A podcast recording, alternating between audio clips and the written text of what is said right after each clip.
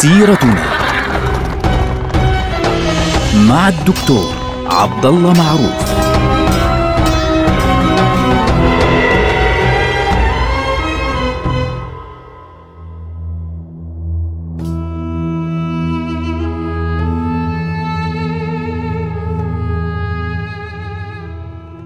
السلام عليكم ورحمة الله وبركاته. سيرتنا سيرة هذه الأمة ونحن الآن في عهد الدولة العثمانية. نحن الآن نبدأ عهد السلطان عبد الحميد الأول. طبعا السلطان عبد الحميد الأول استلم الحكم من أخيه السلطان مصطفى الثالث بعد وفاته مباشرة في عام 1774 للميلاد الموافق ل 1188 للهجرة. وفترة حكم عبد الحميد الأول يعني 15 عاما تقريبا حتى عام 1203 للهجرة الموافق لعام 1789 للميلاد. يعني في زمن السلطان عبد الحميد الأول بدأ القرن الثالث عشر الهجري. بدأ القرن الثالث عشر الهجري طبعا وليس الميلادي هو كان في نهايات القرن الثامن عشر الميلادي.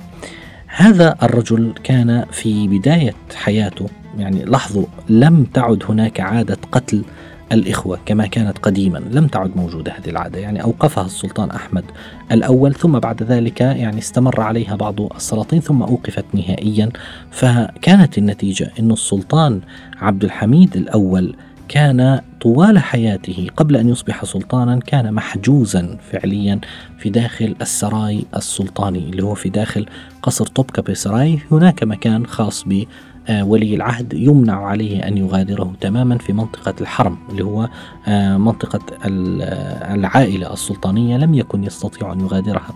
وهذا الأمر طبعا يؤدي إلى ابتعاده تماما عن الأمور السياسية. يعني لا يكون مستوعبا فعليا لما يحدث خارج أسوار القصر في ذلك الوقت. وهذه نقطة سلبية في عهد الدولة العثمانية. يعني إما القتل نفسه سلبي وأيضا في نفس الوقت الحجز والإغلاق الكامل فعليا أيضا سلبي.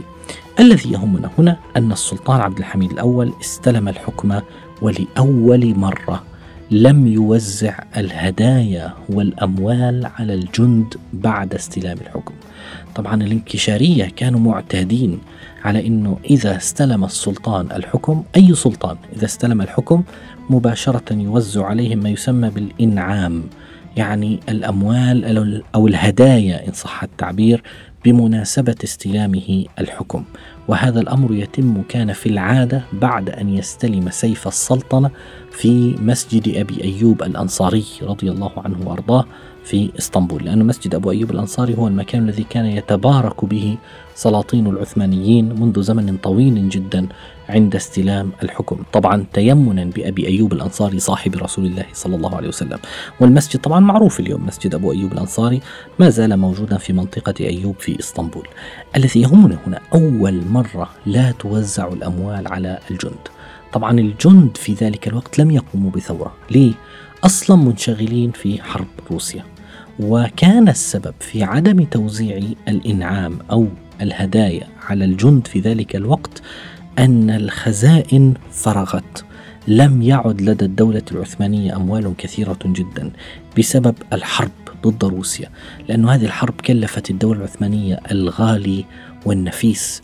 يعني في أيام السلطان مصطفى الثالث حدثت معارك كثيرة جدا في هذه الحرب العنيفة. في أيام السلطان محمود الأول وفي أيام السلطان عثمان الثالث كانت الأمور مضطربة لكن في أيام السلطان مصطفى الثالث حدثت مشاكل كبيرة جدا بين الطرفين. حدثت يعني مصائب فعليا آه، للدولة العثمانية. كان منها على سبيل المثال احتراق الأسطول العثماني في منطقة معينة وثورة مصر وغيرها من الأحداث الكبيرة جدا. وبالتالي كانت الأمور صعبة بالرغم من أنه من الناحية اللوجستية ومن الناحية السياسية كانت الدولة العثمانية متقدمة على روسيا.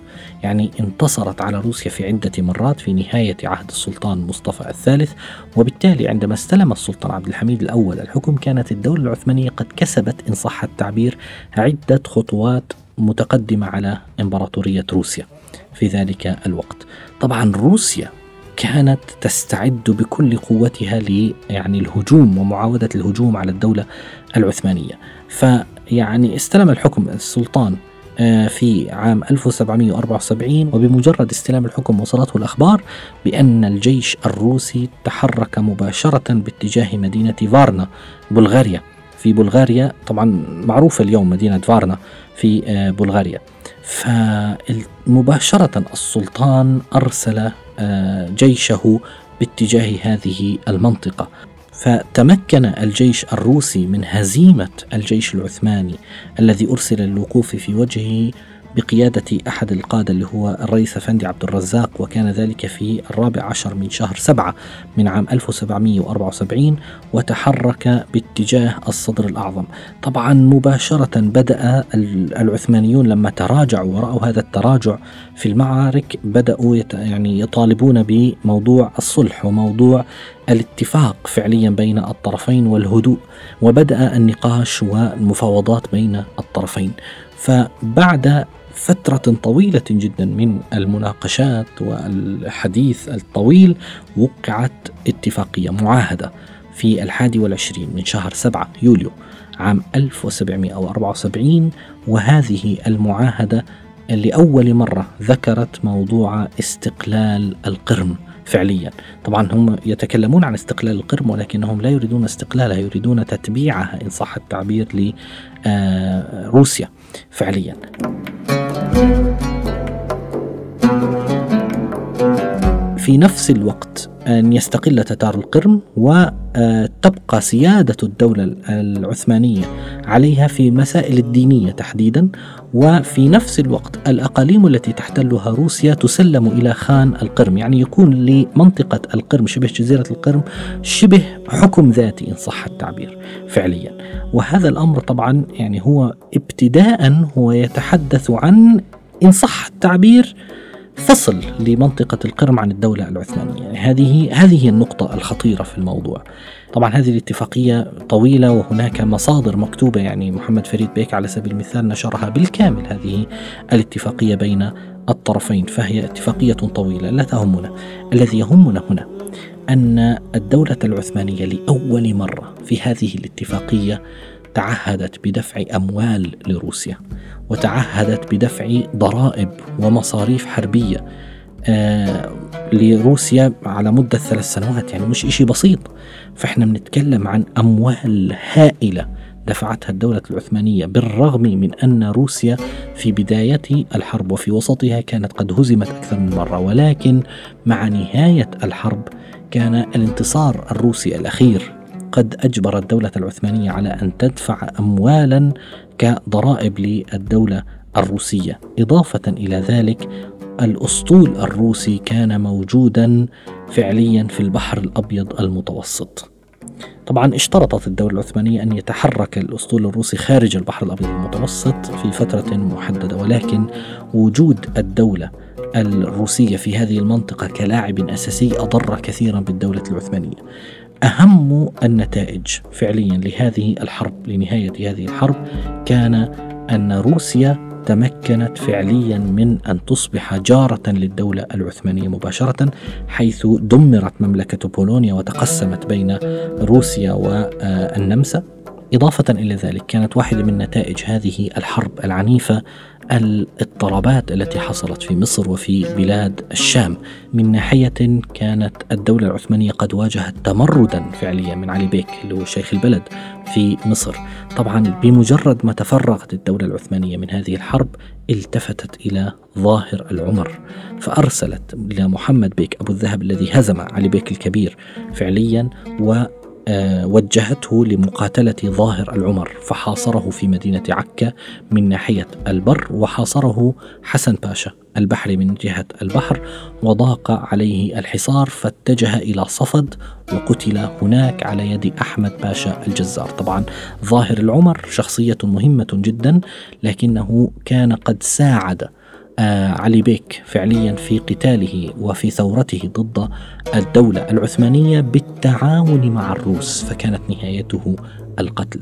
لكن واحدة من أهم النتائج لهذه الحرب كانت أن روسيا بدأت بعد ذلك مباشرة تبث الاضطرابات والمشاكل في داخل بلاد القرم واستمر هذا الأمر حتى عام 1787 حيث اضطرت الدولة العثمانية إلى إعلان الحرب وكانت النتيجة النهائية عام 1788 أن تمكنت روسيا من السيطرة بالفعل على منطقة القرم وخرجت منطقة القرم من يد الدولة العثمانية.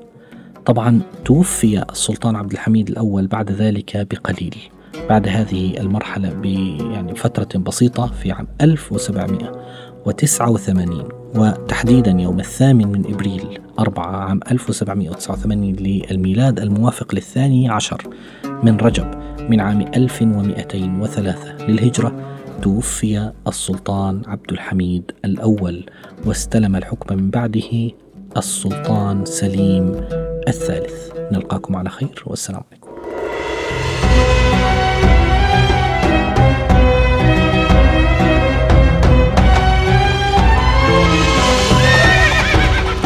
سيرتنا مع الدكتور عبد الله معروف.